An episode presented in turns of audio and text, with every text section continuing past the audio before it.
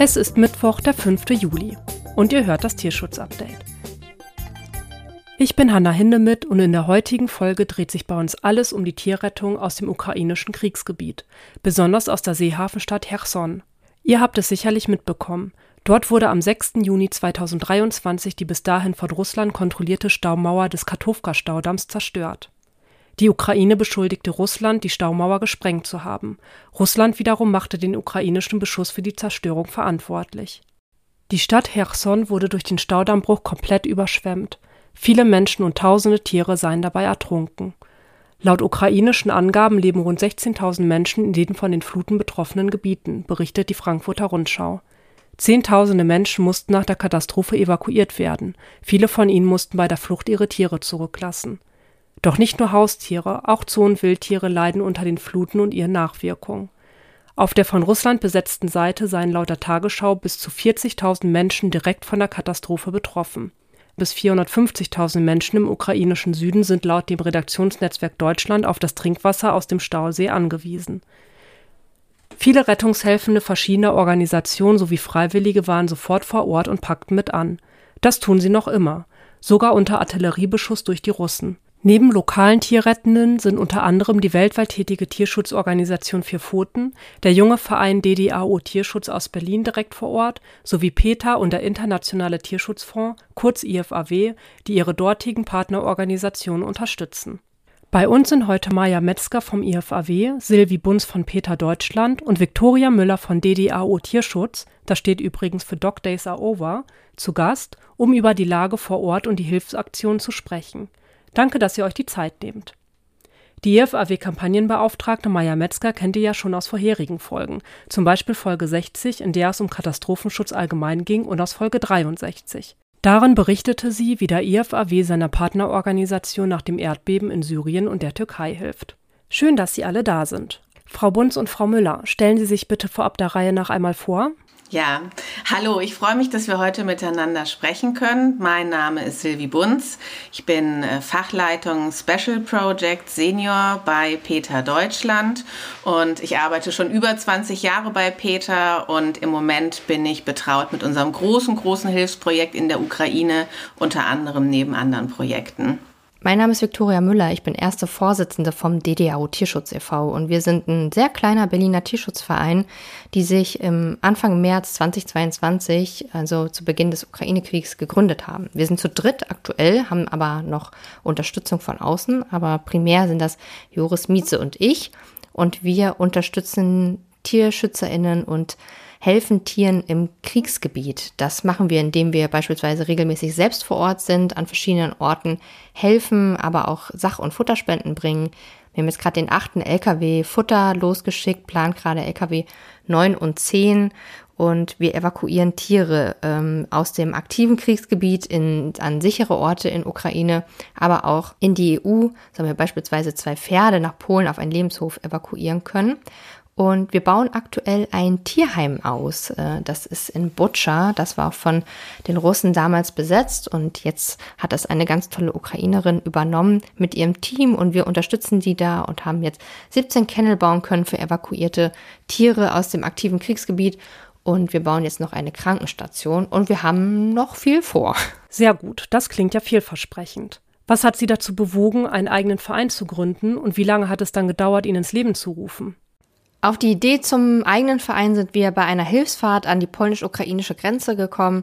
Da waren wir mit einem anderen Tierschutzverein unterwegs und haben vor Ort gemerkt, eine Hilfsfahrt, das kann es nicht gewesen sein und haben dann überlegt, wie wir effizienter, effektiver selber vor Ort helfen können und haben dann wirklich innerhalb von einer Woche erstmal einen nicht eingetragenen Verein gegründet mit Satzung und allem, haben die Gemeinnützigkeit beim Finanzamt beantragt und bekommen und haben wirklich super schnell einfach einen eigenen Verein gegründet und sind total froh, dass wir das so gemacht haben, da wir durch die Vereinsgründung auch noch viel mehr, viel besser helfen können. Und wie genau läuft eure Arbeit ab? Unsere Arbeit ist inzwischen ziemlich vielschichtig. Also wir sammeln Geldspenden ein, aber auch Futterspenden. Wir arbeiten inzwischen auch mit anderen Tierschutzorganisationen zusammen, die beispielsweise wie Veto Tierschutz jetzt gerade für uns Futterspenden sammelt. Und wir versuchen dann eben das so gut wie möglich zu kanalisieren. Beispielsweise, dass wir dann immer ein LKW voll kriegen, indem wir Geldspenden sammeln, äh, Paletten kaufen oder eben Futterspenden sammeln und die dann halt zwischenlagern und auf den LKW mit raufgeben. Ähm, vor Ort haben wir ganz gute Kontakte zu TierschützerInnen, was super ist, weil wir dort auch immer Bedarfslisten bekommen, was wird gerade benötigt, wo wird was benötigt, was ist dringend, was fehlt ganz besonders, wo benötigen Menschen Hilfe wo benötigen Tiere Hilfe und so stimmen wir uns quasi immer relativ spontan ab und gucken, okay, wo muss was hin, wo müssen wir hin, wo können wir vor Ort am besten helfen ähm, und das funktioniert wirklich nur mit der Arbeit und der Kooperation mit TierschützerInnen vor Ort. Frau Bunz, Sie von Peter helfen ja bereits auch seit Ausbruch des Ukraine-Krieges vor Ort. Dort haben Sie eine Partnerorganisation. Wie genau ist die Zusammenarbeit zustande gekommen und was wird dort gemacht? Peter war wirklich in dem Moment, als dieser schlimme Angriffskrieg auf die Ukraine begann, sind wir sofort losgefahren, waren vor Ort, haben wirklich nach 48 Stunden waren wir schon an der Grenze zu Polen, haben die ersten Tiere geholt. Ähm, die Situation hat sich natürlich stark verändert in den letzten Monaten und wir kennen Animal Rescue Kharkiv schon sehr, sehr lange, über zehn Jahre. Es sind schon immer Partner von uns und unter dieser furchtbaren Kriegssituation hat sich die Partnerschaft jetzt einfach ganz stark intensiviert und wir helfen in Kharkiv, das ist einer unserer Säulen unseres Projektes, damit das Team dort helfen kann. Also aktuell haben wir 1000 Hunde und Katzen dort an sicheren Plätzen, sichere Plätze, die wir geschaffen haben für die Tiere.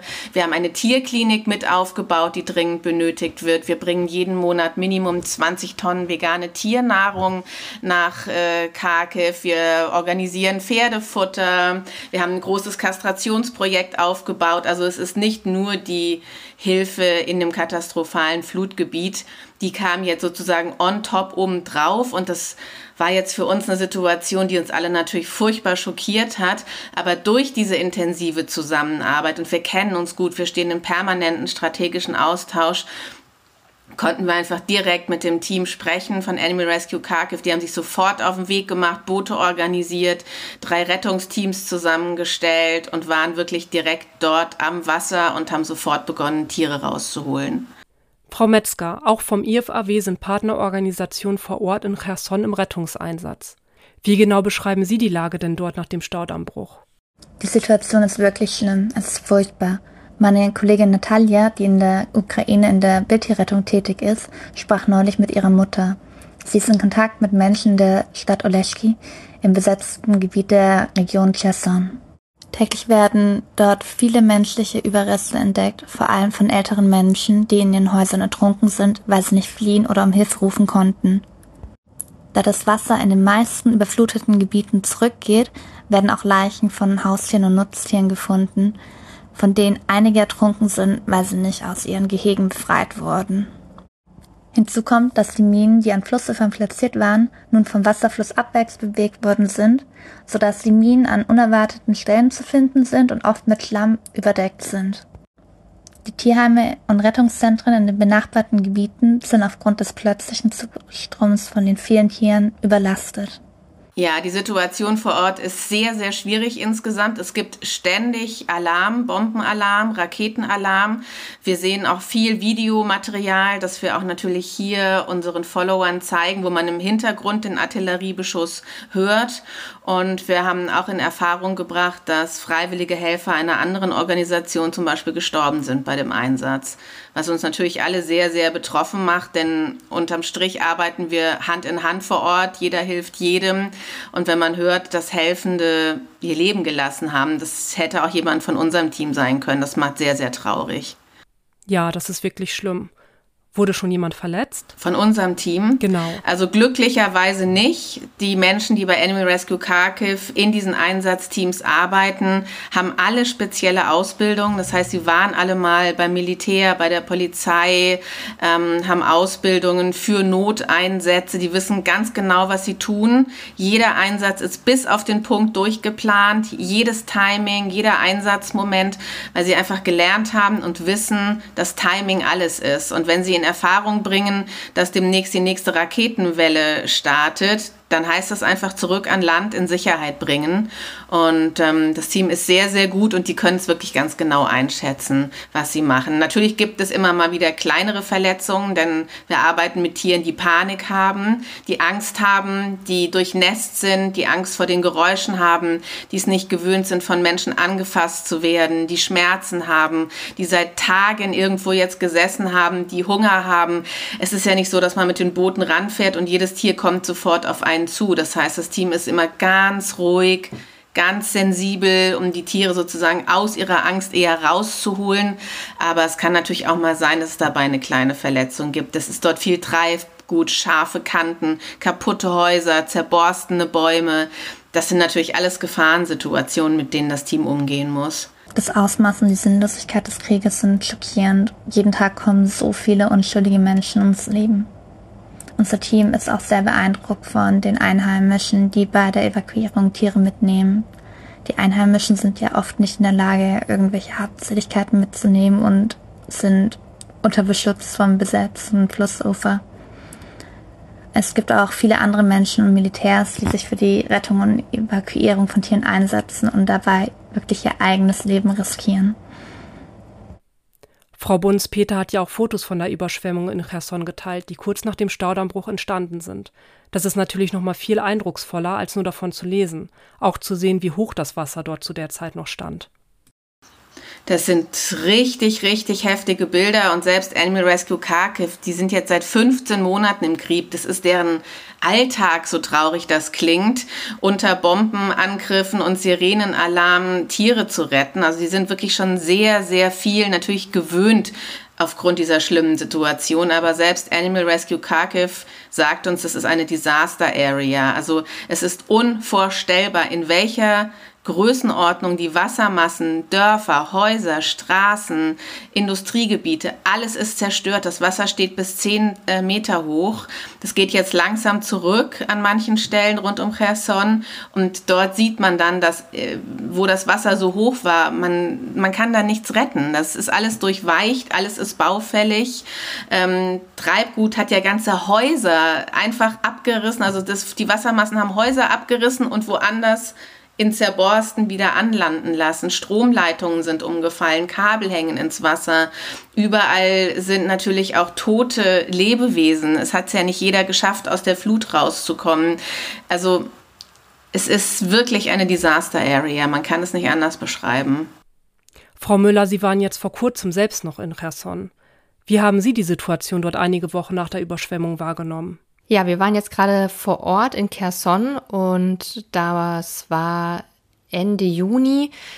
Wir müssen, oder ich muss dazu sagen, dass die Lage vor Ort ein bisschen unübersichtlich ist. Kherson war ja, also der Oblast Kherson und die Stadt war ja von den Russen besetzt und es gibt wahnsinnig viel Zerstörung. Ähm, auf dem Weg dorthin in die Stadt fährt man an Minenfeldern vorbei und so. Also es ist schon sehr bedrückend. Ähm, das Hochwasser ist aber sehr, sehr stark zurückgegangen, Gott sei Dank. Also in der Stadt selber hat man davon fast gar nichts mehr gesehen.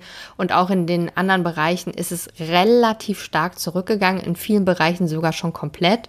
Also das ähm, Hochwasser ist jetzt da nicht mehr so präsent. Allerdings muss man dazu sagen, dass diese äh, Folgen davon jetzt erst spürbar werden. Also viele Menschen haben ihr Zuhause verloren, viele Tiere haben ihr Zuhause verloren, viele Tiere sind gestorben, viele Menschen sind gestorben. Das wird jetzt erst so richtig deutlich. Und natürlich auch die Veränderungen. Also der Dnepr zum Beispiel, der Fluss, der da fließt, der äh, trocknet in einigen Teilen aus. Der Stausee, der ausgelaufen ist, ist komplett ausgetrocknet.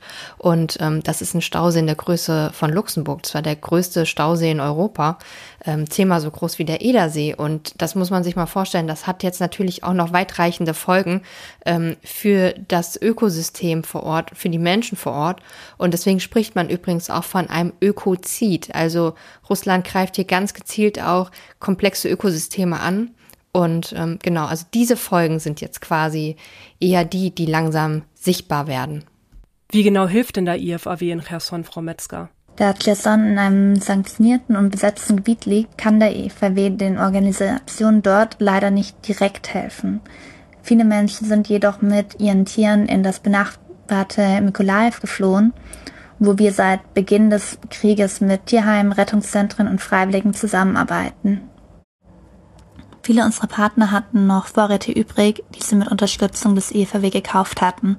Dadurch waren sie in der Lage, die zusätzlichen vertriebenen Tiere sofort aufzunehmen und zu versorgen. Nach der Zerstörung des Staudamms haben wir uns natürlich sofort mit unseren Partnern in Verbindung gesetzt und zusätzlich im Mittel bereitgestellt, um so vielen Tieren wie möglich zu helfen. Cherson steht weiterhin unter Beschuss, wie wir eben von Frau Bunz gehört haben. Das russische Militär ist nicht weit. Wie war das, so nah an der Gefahr zu sein? Wie hat sich das angefühlt und welche Gedanken hatten Sie dabei, Frau Müller?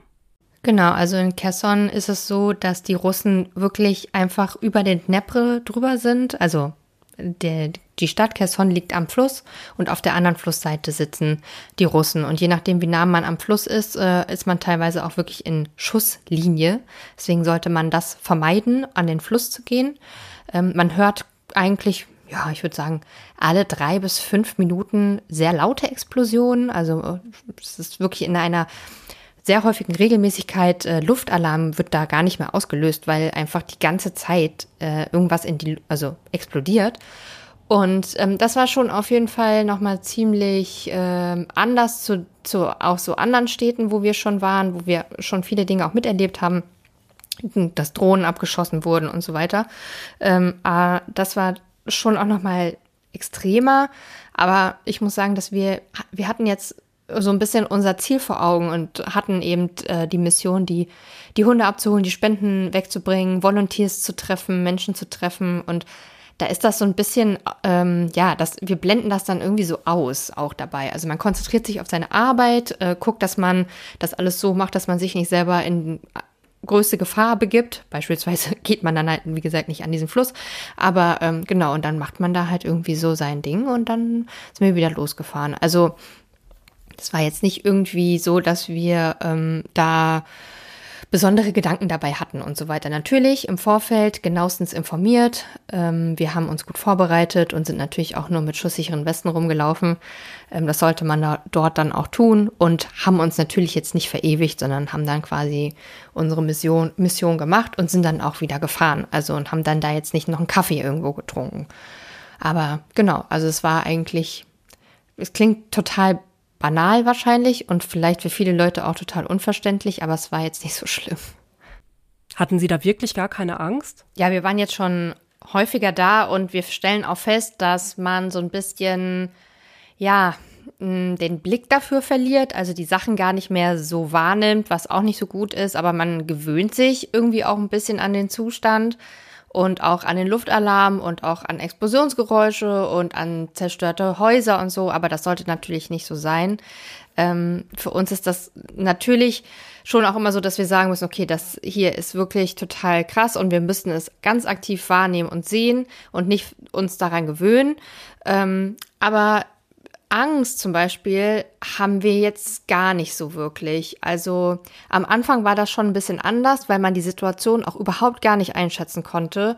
Aber wir fahren auch nie an Orte, wo vorher nicht Menschen waren, die uns die Situation eingeschätzt haben, was super wichtig ist. Also da einfach der Austausch und die Kommunikation mit Menschen vor Ort hilft einfach enorm, auch im Vorfeld die Situation ein bisschen besser einschätzen zu können, zu wissen, was auf einen zukommt. Und das nimmt einem dann schon die Angst. Gute Vorbereitung natürlich auch. Also man muss gut vorbereitet sein. Man muss wissen, worauf man sich da ein, einlässt.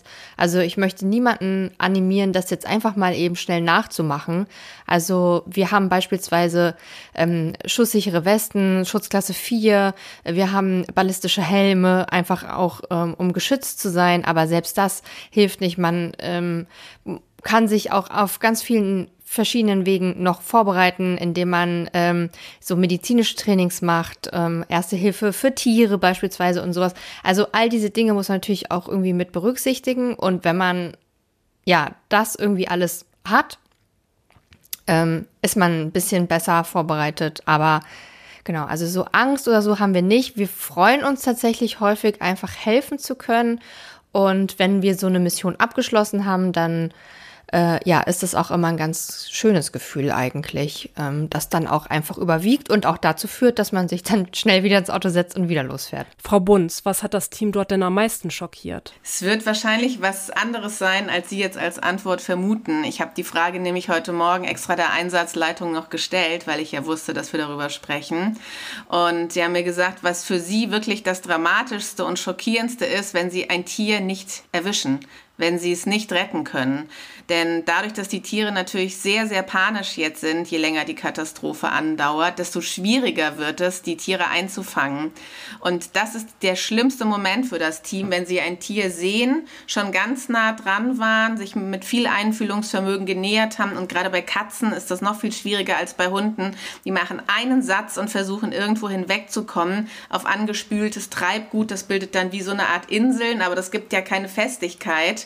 Dann sind sie wieder nass, sind im Wasser versuchen da wegzukommen. Und dann weiß das Team einfach, wir fahren nicht ohne dieses Tier. Also Peter und Animal Rescue Kharkiv lassen kein Tier zurück.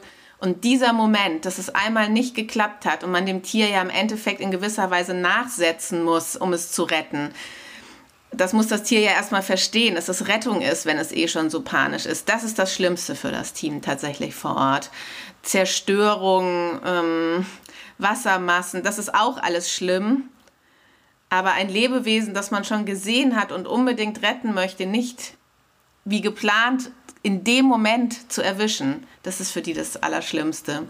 Aber wir lassen keins zurück und jedes Tier, das man auch in unseren Videos sieht oder auf Fotos in der Berichterstattung, alle Tiere, die wir sehen, werden gerettet. Und es waren jetzt Hunde, Katzen, Ziegen, Hühner und man glaubt es nicht, eine große Landschildkröte, die sich oben auf ein spitzes Hausdach irgendwie hochgerettet hat. Die haben wir natürlich auch in Sicherheit gebracht. Ich finde es wirklich sehr beeindruckend, dass die Rettungskräfte die Tiere nicht nur retten, sondern gleichzeitig auch noch alles fotografisch festhalten. Das ist bestimmt gar nicht so leicht. Ja, ist natürlich auch so, aber das hat sich natürlich auch jetzt schon durch unsere lange Zusammenarbeit einfach sehr weiterentwickelt und sehr etabliert, dass wenn wir die Menschen hier erreichen wollen, wenn wir in all diesen, wenn wir in dieser Zeit mit all diesen schlechten Nachrichten die Menschen hier noch erreichen und aufrütteln wollen, dann müssen wir natürlich auch zeigen, was vor Ort geleistet wird, wie die Situation für die Tiere ist, wie die Lebenswelten in sich zusammenbrechen vor Ort durch den äh, Krieg. Und das müssen wir zeigen. Das können wir zwar in Worten beschreiben, aber um die Menschen noch zu erreichen, um diese Aufmerksamkeitsspanne noch zu haben, zeigen wir es. Und von daher macht Animal Rescue Kharkiv natürlich sehr viel Material, um die auch die Rettungen zu zeigen. Jetzt zum Beispiel wird jeder Hund, jede Katze wird dokumentiert, die gefunden wurden. Alle Tiere werden registriert, weil wir versuchen, Halterinnen wiederzufinden. Menschen und Tiere wurden ja durch diese Flut innerhalb von Minuten getrennt.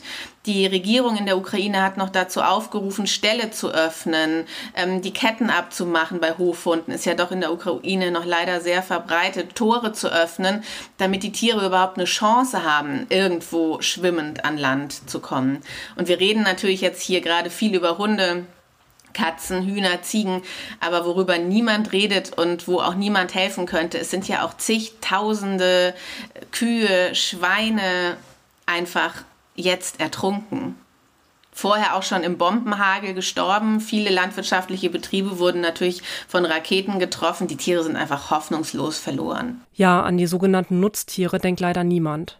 Da sieht man natürlich, wie das System der industriellen Landwirtschaft jetzt auch unter so verheerenden gesellschaftlichen Situationen Tiere in Nöte bringt. Ich meine, das sind alles Tiere, die im Schlachthof gelandet wären. Das macht es keinen Deut besser.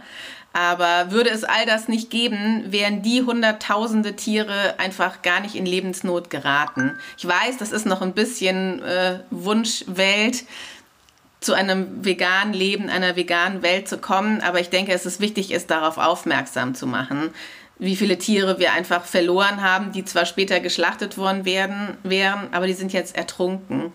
Das eine ist nicht besser oder schlimmer als das andere, aber das zeigt einfach, wie das System, wie schwierig das System ist.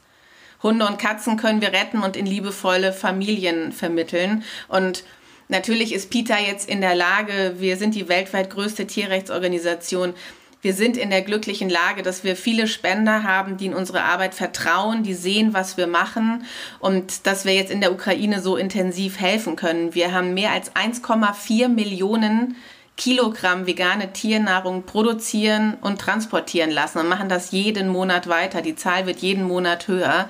Wir haben in Kharkiv intensiv geholfen. Wir haben noch andere kleinere Vereine, die wir unterstützen. Das ist einfach Hilfe, die ist so dringend notwendig. Zum Glück sind wir, wer wir sind, um das überhaupt möglich machen zu können. Sonst, ja, also Animal Rescue Kharkiv hat 11.000 Tiere gerettet, im Schwerpunkt Hunde und Katzen. Da stecken natürlich die Möglichkeiten von Peter mit dahinter, sonst wäre Animal Rescue Kharkiv jetzt nicht so groß geworden. Und es ist uns eine große Freude und Ehre, dass wir das tun können und dürfen und dass wir so mutige Menschen dort haben, die wirklich alles für Tiere tun.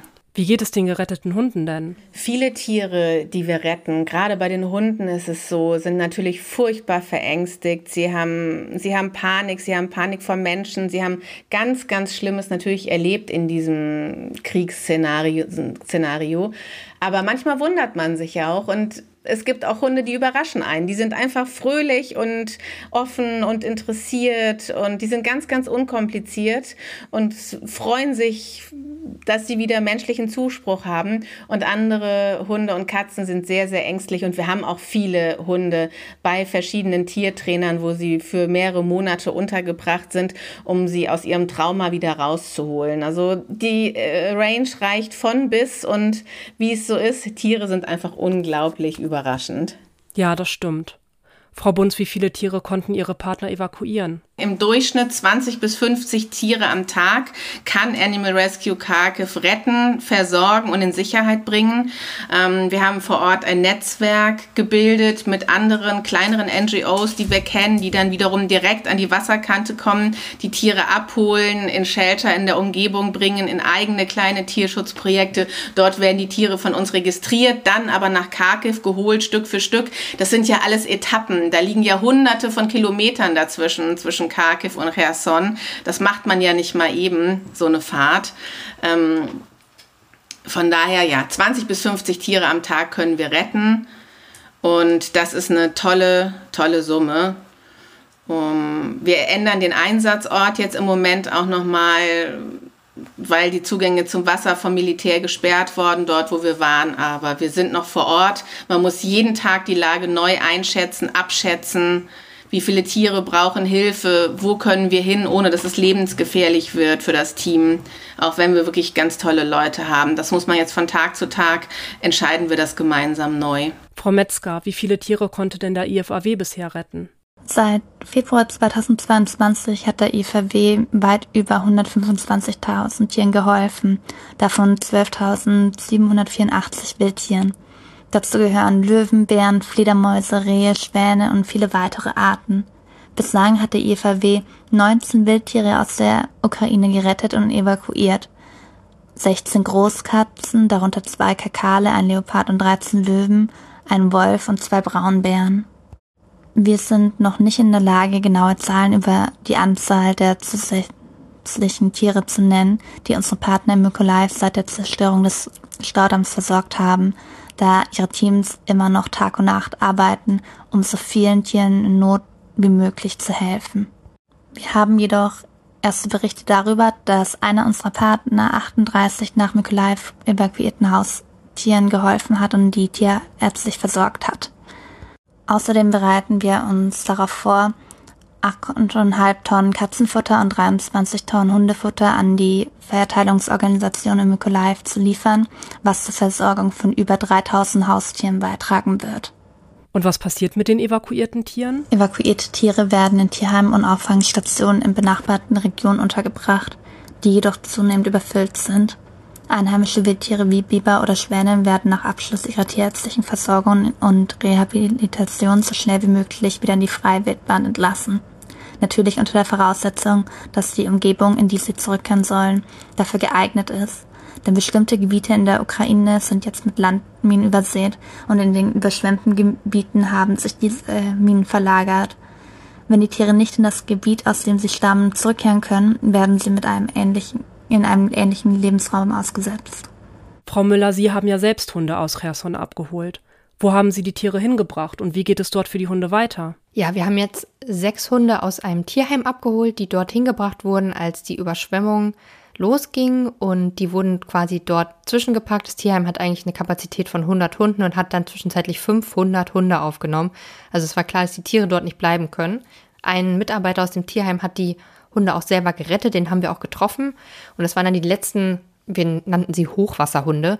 Die letzten Hochwasserhunde, die mussten dann halt da weg. Ähm, zumal da ja auch die ganze Zeit ähm, ja, Beschuss herrscht und äh, bei jedem Knall, also wir hatten Hunde dabei, die wirklich bei jedem Knall zusammengezuckt sind. Es sei auch wahnsinniger Stress für die Tiere. Und ähm, die haben wir dann in unser Partnertierheim nach Butcher gebracht. Dort haben wir jetzt ja extra Kennel bauen lassen. Äh, insgesamt sind 18 Hunde aus Kherson dort angekommen, was super gut ist, weil vorher waren diese Plätze nicht da und jetzt sind sie halt da. Und für solche Tiere, für evakuierte Tiere sind die dann auch gedacht. Und die sind jetzt erstmal da angekommen und wurden erstmal versorgt und dürfen jetzt erstmal sich ganz kurz akklimatisieren, beruhigen, runterfahren, mal ausruhen ein bisschen. Ähm, die Kennel sind relativ groß und sauber, sehr sauber, also alles so ein bisschen anders als da, wo sie vorher waren. Und ähm, genau, müssen jetzt erstmal ankommen, wurden schon geimpft, werden jetzt nochmal tierärztlich gecheckt. Jetzt muss auch mal geprüft werden, wie alt sind die Tiere überhaupt, sind die gesund und so weiter, weil wir wissen einfach gar nichts. Wobei das nicht so ganz stimmt. Denn wir haben äh, tatsächlich den Fall jetzt, also die Hunde wurden fotografiert äh, und die Marina aus dem Tierheim hat äh, auch einen Post gemacht und hat auch geschrieben, falls jemand seinen Hund vermisst, ähm, soll er sich melden. Und da hat sich jemand gemeldet und einer der Hunde hat jetzt tatsächlich seine Familie wiedergefunden. Also total toll. Und das ist auch das, was vor Ort passiert, dass gerettete Tiere auch in so Tierheimen, in ukrainischen Tierheimen ganz proaktiv von TierschützerInnen dokumentiert werden, fotografiert werden. Es gibt Facebook-Gruppen dafür, es gibt Telegram-Gruppen dafür, wo Menschen sich auch hinmelden können, wenn sie ihr Tier verloren haben, wo andere die Tiere ähm, evakuiert haben, die Tiere einstellen können, sagen können, hier, das sind die Hunde, die haben wir, oder Tiere, die haben wir jetzt gerettet, ähm, damit auch äh, ja, Familien auch wieder ihre Tiere ähm, in die Familie holen können. Und diese Fälle gibt es jetzt nicht so oft. Das war jetzt wirklich auch ein Glücksgriff bei den sechs Hunden. Ähm, da ist jetzt, steht jetzt bald die ähm, Zusammenführung an. Äh, aber es passiert doch schon auch. Also das ist auch super gut äh, und super wichtig. Auch mit, wie gesagt, auch mit ähm, äh, ukrainischen TierschützerInnen auch zusammenzuarbeiten, weil die eben diese Arbeit übernehmen. Die suchen dann auch nach den HalterInnen vor Ort. Die können sich auch austauschen. Ähm, und ja, da hatten wir einfach total Glück, dass das jetzt geklappt hat und die werden jetzt zusammengeführt wieder. Ach, das sind ja tolle Nachrichten. Glück im Unglück, wie man so schön sagt. Wie geht der Kennelbau voran? Der Kennelbaum Babinzi, der geht super gut voran. Also Babinzi ist das äh, Tierheim in Butcher, das ist quasi da im Kreis Butcher. Und ähm, ja, wir sind eigentlich fast fertig. Ich bin mal gespannt, weil das jetzt so schnell ging, äh, was Marina als nächstes für eine Idee hat, wo sie noch Kennel aufstellen kann, wo sie noch Möglichkeiten für Unterbringung ähm, äh, sieht, dass wir da auch noch weitermachen können, weil wir sehen einfach da eine ganz tolle Partnerschaft und auch, dass da noch sehr viele Möglichkeiten sind, noch mehr Tiere unterbringen zu können, um dann im besten Fall dann auch irgendwann nach Deutschland bringen zu können. Und genau, also das läuft total gut. Und da sind wir auch einfach happy, dass wir da mit so tollen Menschen zusammenarbeiten. Ja, das klingt ja super. Frau Bund, sind die Tiere denn geschippt? Nein, gar nichts. Die Tiere sind, das ist nicht so, wie wir das hier kennen. Es sind nur die Tiere gechippt und haben einen Pass, die ähm, sozusagen äh, zu irgendwelchen hochkarätigen, in Anführungszeichen, Züchtern gehören und auf Europa nach Shows gehen. Kein Hund ansonsten, keine Katze in der Ukraine sind irgendwie erfasst.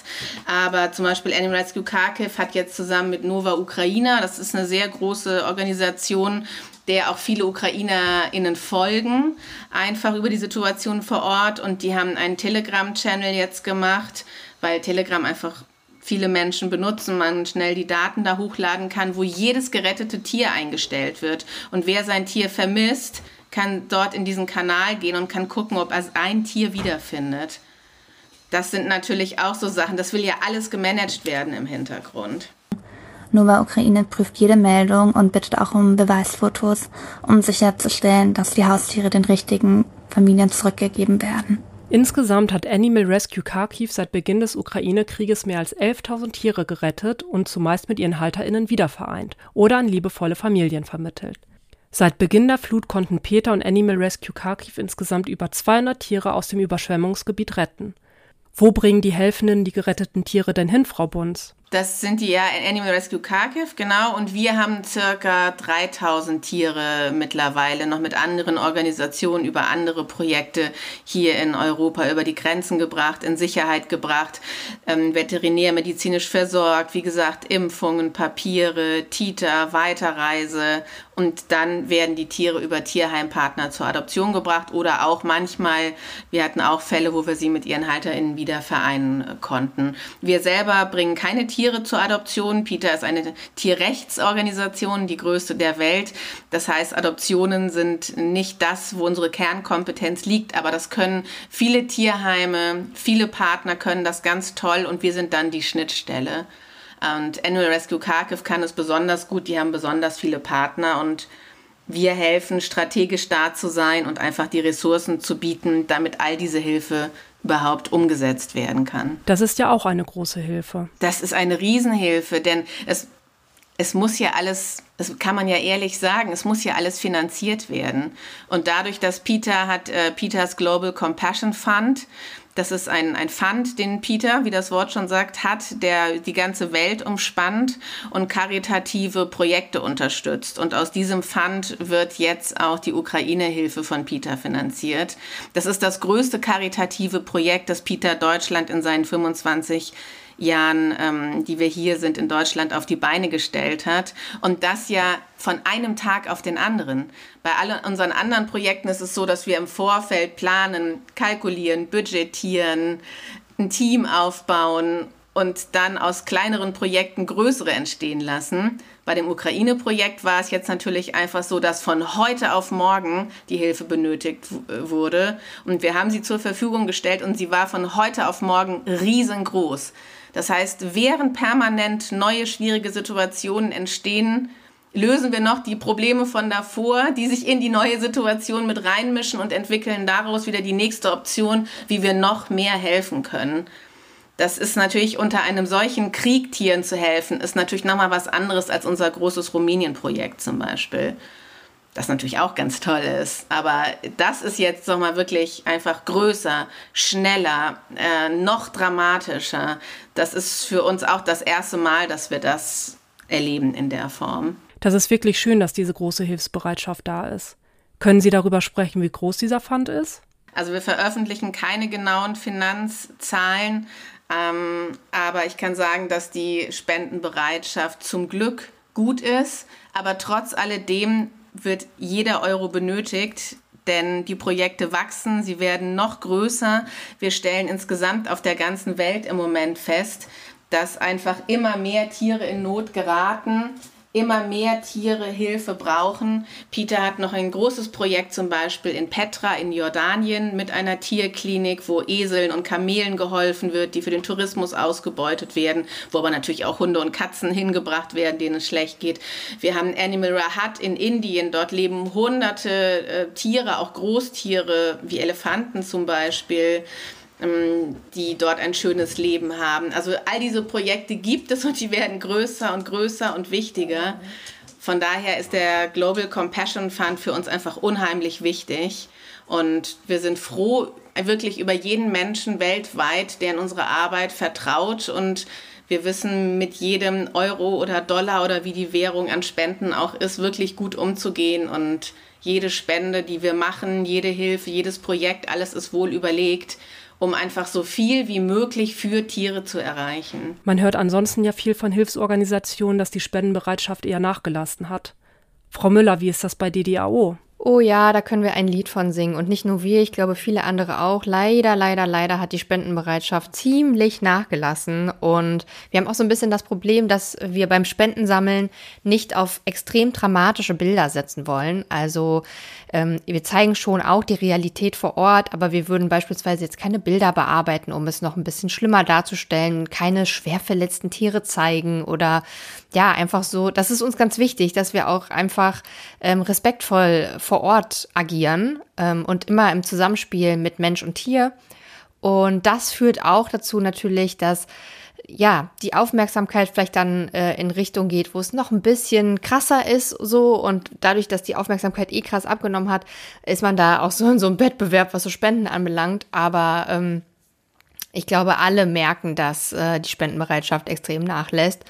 Und wir versuchen einfach verschiedene Mittel und Wege zu finden, um weiterhin eben unsere Arbeit fortsetzen zu können. Da muss man halt wirklich ein bisschen kreativ werden und dann funktioniert das auch, ist halt dann mehr Arbeit. Ja, vor allem die Leute vor Ort. Also wir haben hier natürlich auch sehr viel Arbeit, also strukturelle Arbeit, beratende Arbeit, Kommunikationsarbeit. Aber auch ich fühle mich natürlich manchmal, obwohl ich sehr, sehr viele Stunden mit dem Thema verbringe an meinem Schreibtisch, selbst ich fühle mich manchmal so, dass ich denke, so, oh Mann, was die vor Ort leisten, was schaffen wir hier eigentlich? So, wer sind wir, dass wir hier in Sicherheit am Schreibtisch sitzen?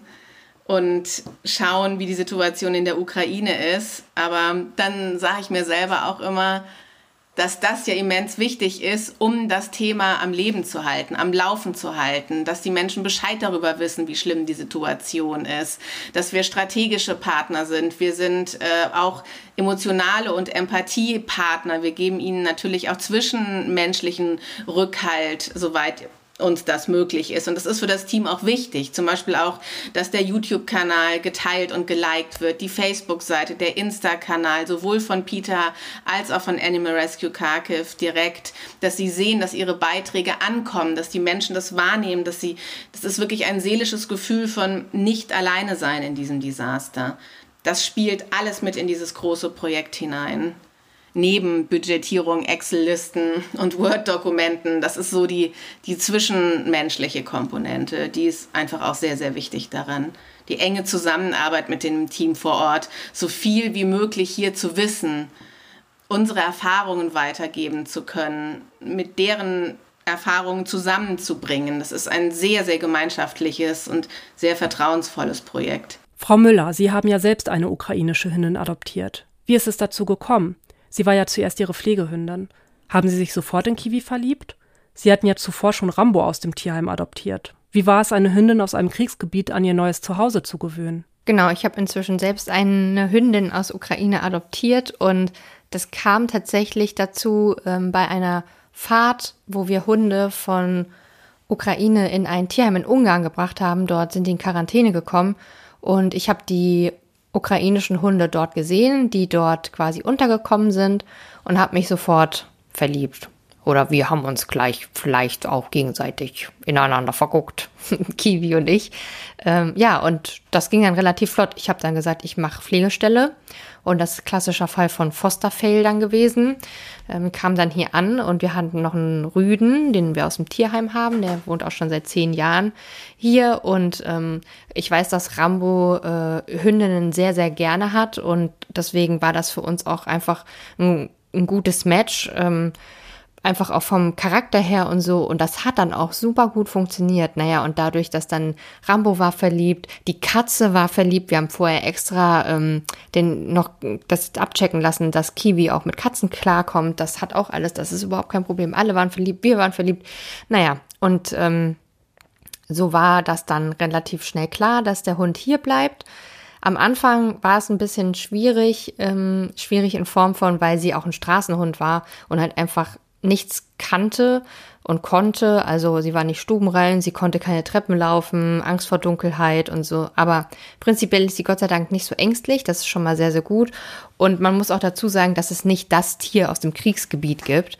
Also es gibt Tiere, die aus dem Kriegsgebiet kommen, die sind ganz normal und andere haben halt eben vielleicht was Schlimmes erlebt oder sind verängstigt durch laute Geräusche, die sie erfahren haben oder so. Also das kann man gar nicht so pauschal sagen. Da hatten wir dann auch wirklich Glück. Also sie ist wirklich, ja, einfach, wirklich super einfach zu handhaben. Und also ein sehr schönes Miteinander hier. Ja, manchmal kommt es halt anders, als man denkt.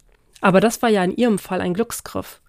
Wie reagieren Sie auf Kritik im Sinne von, wir haben hier doch genug Tiere in den Tierheimen, warum holen Sie Tiere aus dem Ausland? Was antworten Sie KritikerInnen, die behaupten, man sollte lieber den Menschen helfen? Warum ist es so wichtig, die Tiere besonders im Kriegsgebiet nicht im Stich zu lassen? Okay, das sind viele Fragen auf einmal. Ich fange einfach mal mit der ersten Frage an, ähm, wie wir damit umgehen, wenn Menschen sagen, dass es ja in Deutschland genügend Tiere im Tierheim gibt ähm, und warum wir dann Tiere aus dem Ausland holen. Das stimmt. Ähm, es gibt zu viele Tiere in deutschen Tierheimen. Ähm, das liegt nicht am Auslandstierschutz, das liegt vor allem daran, dass zu viele Tiere gezüchtet werden und zu viele Menschen sich kleine süße Welpen kaufen wollen, äh, die dann am Ende doch auch im Tierheim landen. Ähm, also es gibt einfach zu viele Tiere und die Tierheime sind auf jeden Fall voll. Und deswegen arbeiten wir auch mit Tierheimen in Deutschland zusammen und unterstützen die auch, weil uns ist es auch ganz wichtig, auch den Inlandstierschutz zu stärken. Und wir holen auch nicht einfach wahllos irgendwelche Tiere nach Deutschland, sondern auch immer in Abstimmung mit Tierheimen. Also wir arbeiten ja auch mit Tierheimen zusammen. Und wenn die sagen, wir haben Kapazitäten, dann nutzen wir die natürlich, weil wir müssen auf der anderen Seite natürlich auch sehen, dass wir in Deutschland ja immer noch in einer viel besseren Position sind und die Tierheime in Deutschland auch einfach in einer viel besseren Position sind ähm, als Tiere, die in einem Kriegsland leben oder sogar in einem aktiven Kriegsgebiet. Die haben nämlich häufig überhaupt gar keine Überlebenschancen und ähm, ja, da ist es dann manchmal vielleicht besser, wenn es ein bisschen enger an einer Stelle ist, um, aber dafür halt Lebewesen einfach überlebt haben. Aber wie gesagt, das machen wir immer alles in Abstimmung und in Zusammenarbeit mit deutschen Tierheimen und uns ist es doch auch ganz wichtig, dass das alles auf legalem guten Weg läuft und nicht dazu führt, dass es hier die, die Situation hier noch viel, viel schlimmer wird. Und das geht auch. Also das funktioniert ganz gut und wir sind da auch froh, dass wir da tolle Partnertierheime haben. Und äh, auf die Frage, warum man den Tieren hilft oder dass man lieber Menschen helfen sollte, ich glaube, viele Menschen vergessen, dass es auch sehr viele TierschützerInnen gibt und sehr viele Menschen, die mit Tieren zusammenleben. Also man hilft ja nicht nur den Tieren, sondern man hilft im Zweifel auch Menschen, die Tiere zu Hause haben, also die vielleicht auch mit ihrem Tier fliehen müssen, ähm, die ein Tier verloren haben. Also wir hatten jetzt auch eine Geschichte, wo wir beispielsweise Hunde evakuiert haben, ähm, die anschließend auch alle einzeln fotografiert haben und gepostet haben und dann sich wirklich eine Familie wiedergefunden hat, die dann im Hochwasser ihren Hund verloren haben. Also diesen Menschen, diese, also die, die darf man nicht vergessen. Die ganzen TierschützerInnen vor Ort, die Tierheime betreiben, die Lebenshilfe betreiben. Ja, aber halt natürlich auch andere Menschen, die mit Tieren zusammenleben. Also da sind auch immer Menschen mit involviert und wir arbeiten auch immer mit Menschen zusammen und unterstützen am Ende ja auch Menschen. Und es ist ähm, sehr wichtig, Tiere ähm, besonders im Kriegsgebiet äh, und es ist sehr wichtig, Tiere vor allem im Kriegsgebiet nicht im Stich zu lassen, weil diese Tiere sich halt wirklich gar nicht mehr helfen können. Und man muss auch wirklich sagen, es gibt ganze Bereiche, Regionen, wo einfach keine Menschen mehr sind. Auch das betrifft dann auch Straßentiere, die vielleicht vorher in einem Dorf noch gefüttert wurden, die einfach ein harmonisches Zusammenleben hatten vorher mit Menschen in einem Dorf und das Dorf wurde komplett zerstört und jetzt ist da niemand mehr und die Tiere werden einfach de facto nicht mehr versorgt und sterben halt einfach. Also es sterben wahnsinnig viele Tiere an aktiven Kriegshandlungen, werden stark verletzt, haben Traumata ähm, oder werden einfach nicht mehr versorgt. Und da muss man halt einfach helfen, weil ich glaube, viele Menschen haben das gar nicht so auf dem Schirm, wie stark Tiere, also und damit meine ich jetzt gar nicht nur äh, sogenannte Heimtiere, sondern auch Wildtiere beispielsweise davon betroffen sind. Also da muss man auf jeden Fall helfen und aktiv werden.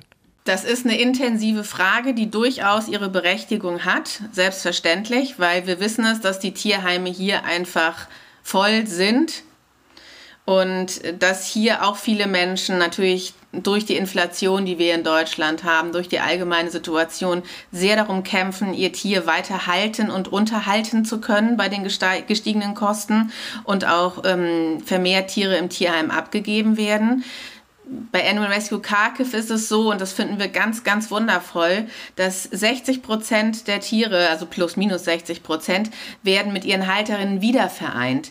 Das heißt, wir haben eine Fahrzeugflotte geschaffen. Animal Rescue Kharkiv hat mehrere Telefonhotlines für diese Region. Die Tiere werden geholt in den Gebieten, in den äh, zerbombten oder wieder befreiten. Äh, Flüchtende oder geflo Geflohene melden sich bei Animal Rescue Kharkiv, sagen, wo sie heutzutage sind, dass ihre Lebenssituation wieder so ist, dass sie ihre Tiere oder ihr Tier bei sich aufnehmen können. Und dann werden die Tiere unter Einhaltung aller EU-Regularien, also vier Monate Quarantäne, Impfung, äh, Titer-Test, äh, Chip, Heimtierpass, werden sie ganz offiziell zu ihren Halterinnen in ganz Europa zurückgebracht. Das heißt, das Team von ARK fährt wirklich nach Frankreich, Belgien, Schweiz, äh, in Deutschland, überall, wo die geflüchteten Menschen jetzt leben. Und ich meine, 60 Prozent ist extrem viel. Und viele Tiere werden auch im Westen der Ukraine. Viele Menschen sind ja zu Verwandten und Freunden in den Westen der Ukraine geflohen. Dort ist zwar auch Krieg, aber er sieht schon anders aus als in den stark umkämpften Gebieten im Süden und im Nordosten des Landes. Und auch dorthin werden Tiere gebracht in großen Mengen, wo die Halter wirklich überglücklich sind. Das sind tränenreiche Momente, die uns auch wirklich bis in unsere Herzen rühren wie sehr sich die Menschen freuen, ihre Familienmitglieder wiederzubekommen. Und auch da ist man natürlich versucht, im ersten Moment zu denken, wie konnte man denn ohne seinen Hund, ohne seine Katze fliehen, die kann man doch nicht da lassen. Aber ich bin davon überzeugt, dass wir darüber nicht urteilen sollten, weil in einem Krieg zu fliehen und unter welchen Bedingungen man geflohen ist. Häufig wurden die Tiere Nachbarn überlassen, dem Ehemann, der das Land nicht verlassen darf. Kein Mann über 50 darf die Ukraine verlassen. Der hat sich noch ein paar Monate gekümmert, dann wird er äh, einbezogen, ähm, eingezogen in den Krieg. Es kümmern sich Nachbarn, plötzlich stirbt jemand bei den Nachbarn, dann sind die Tiere unversorgt. Frauen, Kinder sind nach Europa geflüchtet, die wussten nicht, wo kommen sie unter, kriegen sie ihre Tiere über die Grenze. Das heißt, die Freude ist so groß, Hund und Katzen wiederzusehen. Und das ist es, worauf es uns ankommt. Und natürlich haben wir auch Partner hier. Animal Rescue Kharkiv hat viele Tierheimpartner in ganz Europa, tolle Tierheime, die die Hunde und Katzen aufnehmen und vermitteln. Und ja, es gibt überall sehr viel Not. Es ist auch die Not in Ungarn und Rumänien nicht kleiner geworden mit den heimatlosen Tieren. Also es gibt einfach eine Flut von Tieren, die liebevolle Familien brauchen. Und jedes Tier hat einen tollen Platz verdient. Und jedes Tier, das man im Tierheim einfach adoptiert, egal wo hier in Europa, macht einen Platz frei für ein anderes Tier, woher es nun auch kommt. Es ist ein Tier, das in Not ist und das eine neue Familie sucht und vorübergehend einen schönen Tierheimplatz. Und das ist, glaube ich, das Entscheidende. Frau Bunz, es gibt aber auch Menschen vor Ort, die ihre Heimat nicht verlassen wollen und mit ihren Tieren dort bleiben. Das hatten Sie im Vorgespräch bereits erwähnt. Können Sie uns noch mal davon erzählen? Es ist so, dass viele Menschen in der Ukraine unglaublich verwoben sind mit dem Grund und Boden, auf dem sie leben und einen großen Nationalstolz und eine Liebe zur Ukraine haben.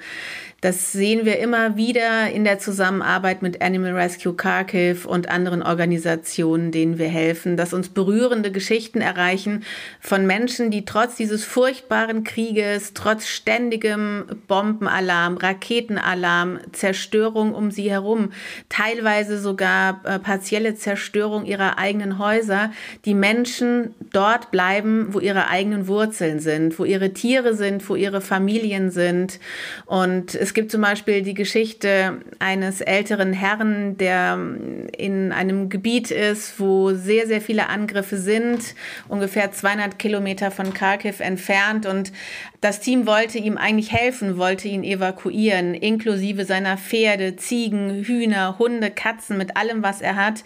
Er selber ist am Bein schwer verwundet worden durch einen Granatsplitter und dieser Herr verlässt sein Grundstück nicht. Er, er möchte dort bleiben mit seinen Tieren zusammen und er lässt die Hilfe nicht zu, obwohl sie eigentlich da wäre. Man hatte schon einen Evakuierungsplan für alle und das sind dann auch Momente, die man akzeptieren muss. Es sind Menschen, die einen starken Glauben haben, äh, einen Glauben an Gott, einen Glauben an die Ukraine, an das Land. Und sie wollen dort bleiben, wo sie es kennen, wo sie ihr Leben haben. Und das sind dann natürlich Schicksale, an denen wir auch ein bisschen schwer schlucken, weil wir ja eigentlich helfen möchten. Aber die Hilfe in solchen Fällen ist dann Nahrung für die Tiere zu bringen. Animal Rescue Kake versorgt auch ihn. Sie haben Medizin gebracht. Sie haben einen Arzt mitgenommen, der sein Bein versorgt hat. Er hätte eigentlich ins Krankenhaus gehört und er hat es verweigert. Er kümmert sich um seine Tiere.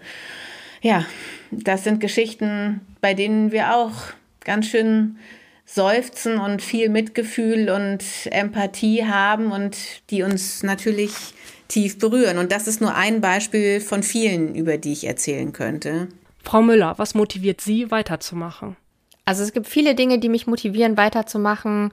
Vor allem für mich zählt einfach jedes Leben und jedes Tier, was man irgendwo evakuiert, dem, das man mit Futter versorgen kann, dem man eine medizinische Behandlung finanzieren kann, aber auch Menschen, die man unterstützen kann vor Ort, ähm, ja, geben einem einfach ein gut oder mir ein gutes Gefühl und einfach ist auch eine Motivation eben weiterzumachen, weil die Hilfe wird benötigt oder die Unterstützung wird benötigt. Und ähm, ja, das ist einfach, wir haben da so ein bisschen auch äh, ja selber gemerkt, dass diese Vereinsarbeit, diese ehrenamtliche Vereinsarbeit, die wir da machen, ähm, ja einfach auch eine Sache ist, die uns wahnsinnig viel Freude bereitet. Und wir hoffen natürlich ganz dolle, dass dieser Krieg schnell vorbei ist, damit wir dann mit den Menschen vor Ort auch zusammen neue Sachen aufbauen können und den Tieren auch einfach weiterhin helfen können. Also ich glaube, unser Herz ist auch in Ukraine geblieben, ein bisschen bei den Menschen, bei den Tieren vor Ort. Und ähm, ja, wir würden uns total freuen, dann auch einfach unabhängig von einem Krieg mit den Menschen und Tieren vor Ort zusammenzuarbeiten. Was genau brauchen die Helferinnen und Tiere vor Ort? Wie kann man helfen? Da die Situation aufgrund der anhaltenden Kriegshandlungen und der Folgen der Überschwemmungen so dynamisch ist, müssen die Rettungsteams einfach in der Lage sein, ihre Arbeit zu erledigen. Der Schwerpunkt liegt derzeit darauf, vertriebene Tiere in Tierheimen und Rettungszentren unterzubringen und ihnen ein neues Zuhause zu geben, wenn sie nicht wieder zurück zu ihren Familien können. Die Menschen können also lokale Organisationen direkt finanziell unterstützen oder den IFAW. Als IFAW senden wir dann finanzielle Unterstützung an unsere lokalen Partner, damit sie Futter, Tierbedarf und tierärztliche Versorgung vermitteln können. Wir haben auch zwei ukrainische Kolleginnen direkt in Kiew und Lviv. Natalia ist in Kiew und unterstützt dort die Rettung von Wildtieren, wie zum Beispiel gerade die Rettung der Löwen. Und Veronika ist Tierärztin in Lviv und unterstützt dort unsere Partner, Tierheime und Tierkliniken beim Impfen, Klippen und Sterilisieren von Haustieren. Bei der Zusammenarbeit mit unseren Partnern helfen wir auch, dass sie besser auf künftige Katastrophen vorbereitet sind und sie dafür auszurüsten. Ja, das klingt jetzt ganz banal, aber am meisten brauchen die HelferInnen und Tiere vor Ort Geldspenden. Also ähm, Geldspenden oder, was natürlich auch immer total hilft, ist, wenn man ausländischen äh, Vereinen Futter oder Geld spendet, damit sie äh, von hier Futter dorthin bringen können, weil Futter ist dort viel teurer als in Deutschland. Also es macht sehr viel Sinn, Futterspenden direkt dorthin zu bringen. Aber andere Dinge sind beispielsweise günstiger. Also da macht es auch viel Sinn, äh, Geldspenden zu spenden, ähm, also für den Ausbau von Tierheimen, für medizinische Versorgung und so weiter, macht das auf jeden Fall total viel Sinn. Eine Sache brauchen die Tiere und Menschen vor Ort auf jeden Fall und das ist eure Aufmerksamkeit. Also denkt weiterhin an die Menschen und Tiere im Krieg. Die brauchen uns einfach. Wir müssen weiterhin an sie denken. Wir müssen weiterhin über sie reden, berichten. Sie dürfen, dürfen sie nicht vergessen. Wir müssen sie unterstützen. Also das ist mir auf jeden Fall auch nochmal ein Anliegen das hilft einfach auch schon, wenn man manchmal einfach nur einen Beitrag teilt, wenn man ähm, beim Kaffeetisch mal drüber spricht oder vielleicht mal eine kleine Spendenaktion äh, startet oder so und einfach die Menschen und Tiere im Krieg nicht vergisst. Ich möchte zum Schluss noch mal ein ganz großes Dankeschön da lassen dafür, dass ihr euch weiterhin für das Thema für Tiere im Krieg, für Menschen im Krieg interessiert, dass ihr weiterhin unterstützen wollt. Und wenn ihr aktiv werden wollt, dann schreibt uns gerne bei Instagram DDAO Tierschutz. Da findet ihr uns. Ähm, wir können auch gerne Kontakte erstellen, falls ihr Direktspenden nach Ukraine machen wollt. Ihr könnt uns gerne auch unterstützen via PayPal. Ähm, wir haben eine Better Place Kampagne und so weiter. Wir freuen uns auf jeden Fall, wenn ihr weiterhin an die Tiere im Krieg denkt und uns bei unserer kleinen Mission unterstützt. Danke Ihnen dreien für das ausführliche und eindrückliche Gespräch. Wenn ihr selbst gerne die Arbeit unserer Gäste unterstützen möchtet, findet ihr die Spendenlinks in der Podcast-Beschreibung dieser Folge. Damit endet das Tierschutz-Update für diese Woche. Vielen Dank fürs Zuhören. Wenn euch diese Folge gefallen hat und ihr gerne mehr von uns hören wollt, dann lasst uns gerne eine Bewertung bei Apple Podcast oder Spotify da. Ich bedanke mich fürs Zuhören und wünsche euch eine schöne Woche.